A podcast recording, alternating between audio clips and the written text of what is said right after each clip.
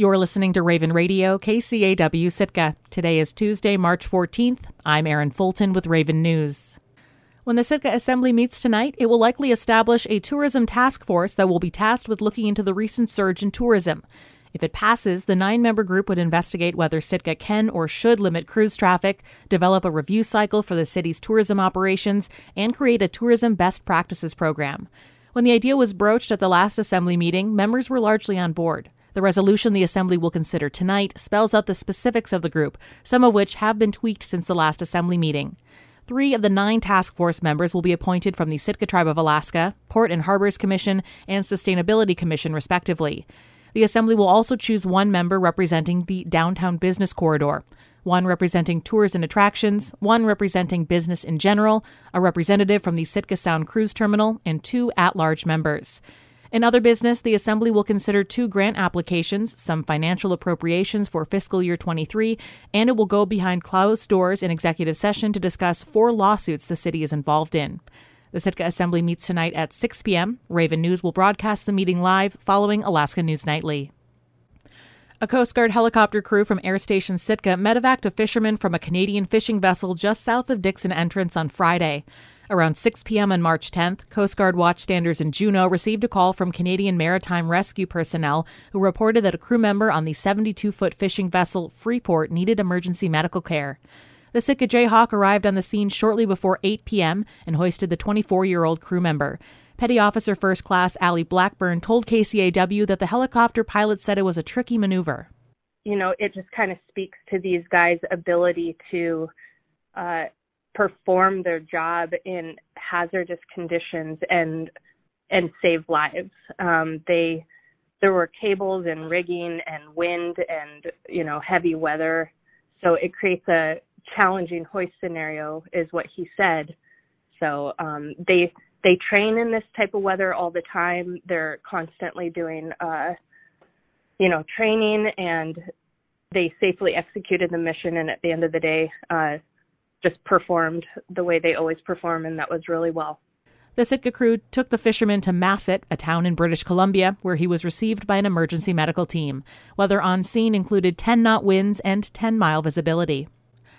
The Sitka School Board is facing the uncomfortable possibility of cutting up to 15 teaching positions next year unless the legislature comes through with some 11th hour funding for education across the state. KCAW's Robert Woolsey reports. Six of the teaching positions on the chopping block are retirements. This method of reducing the size of the workforce is the easiest, but it still creates some tough choices about where to fill vacancies, where to make some classes larger, often called the PTR or pupil teacher ratio, or what programs to cut entirely. On top of the six retirements, another eight or so teaching positions would have to be cut if nothing changes. Currently, the district employs 27 teachers who have not completed the full two years needed to become tenured, and, in anticipation of possible cuts, have not yet been issued contracts.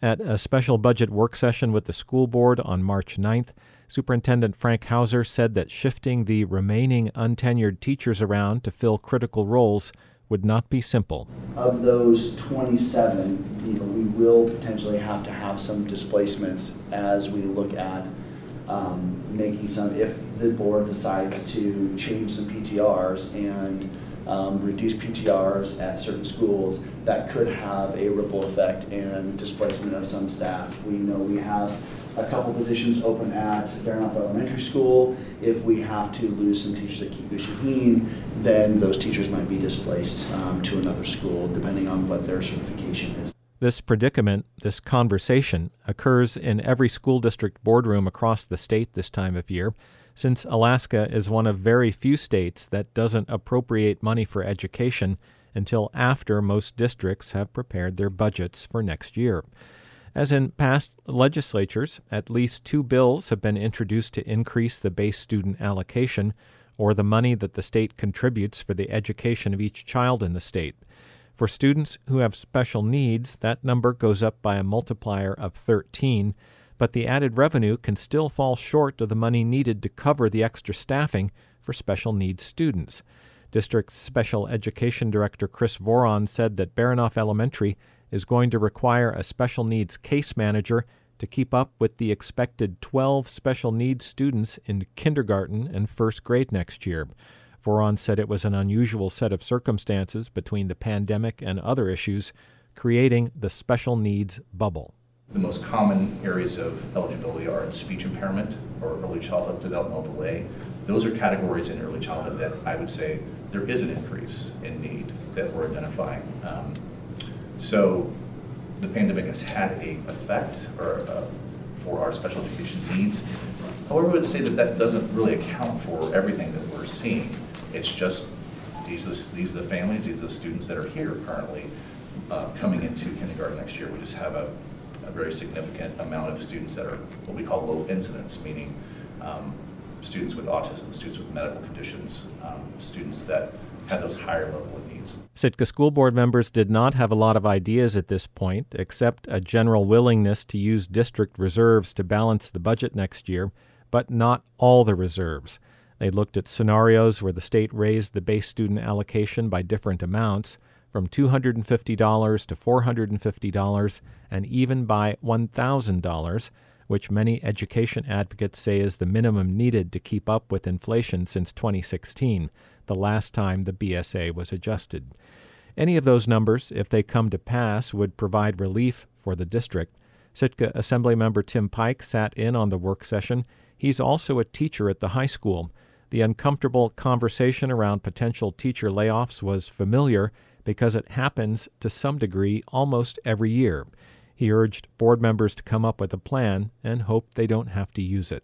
And I can remember previous superintendents who would say, gosh, I'm crying wolf all the time here. You know, at some point, the wolf will show up, but most of the time, and up until now, in all my time here, it's never showed up. Because the state does come through with money in the end. But we don't know what it is until after we've all gone through the pain and suffering of this process. The Sitka School Board's draft budget for 2024 stands at just under $24 million. The board will finalize its budget for adoption and submission to the Sitka Assembly on April 20th.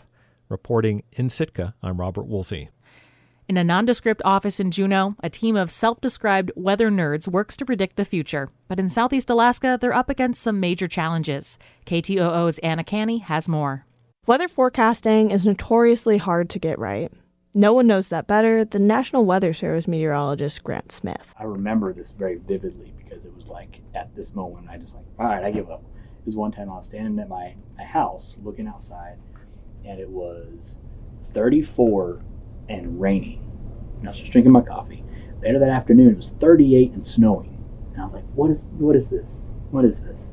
It's just a moving target. Smith came to the Weather Service office in Juneau after working as a TV meteorologist in South Dakota.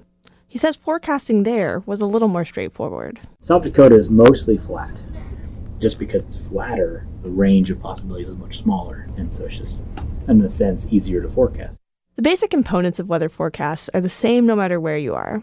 It starts with radar and satellite imagery that show the basics of incoming weather systems, things like what direction a front is traveling and how much precipitation it's bringing.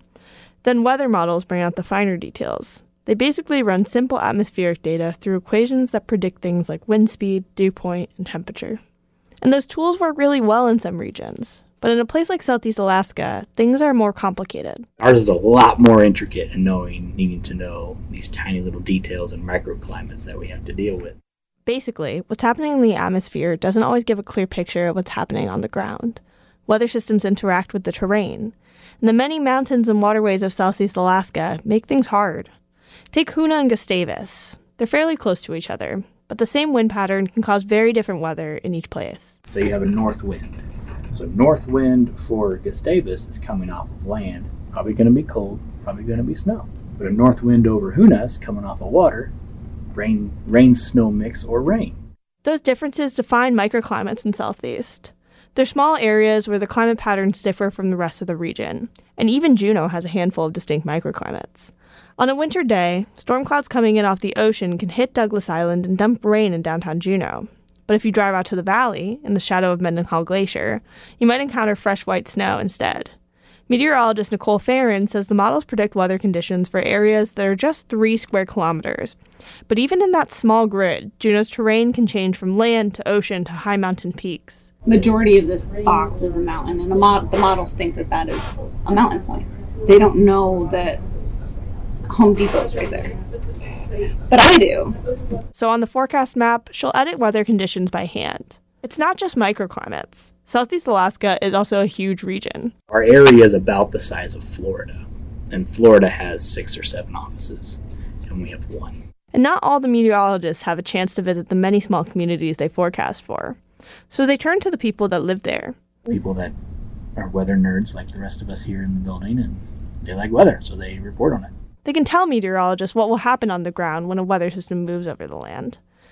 If a front passes over Gustavus, for instance, local observers have an idea of what's going to happen in Juneau. In most cases, forecasters make their decision with an abundance of caution, especially when making storm advisories and warnings.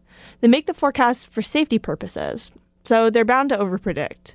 But Smith says an accurate forecast in a place like Southeast is a unique rush. It makes it kind of more of a challenge more fun when you when you can nail it and when you get it right. And he says the people of Southeast are uniquely forgiving, too. In Juneau, I'm Anna Canny. I'm Erin Fulton, and this has been Raven News.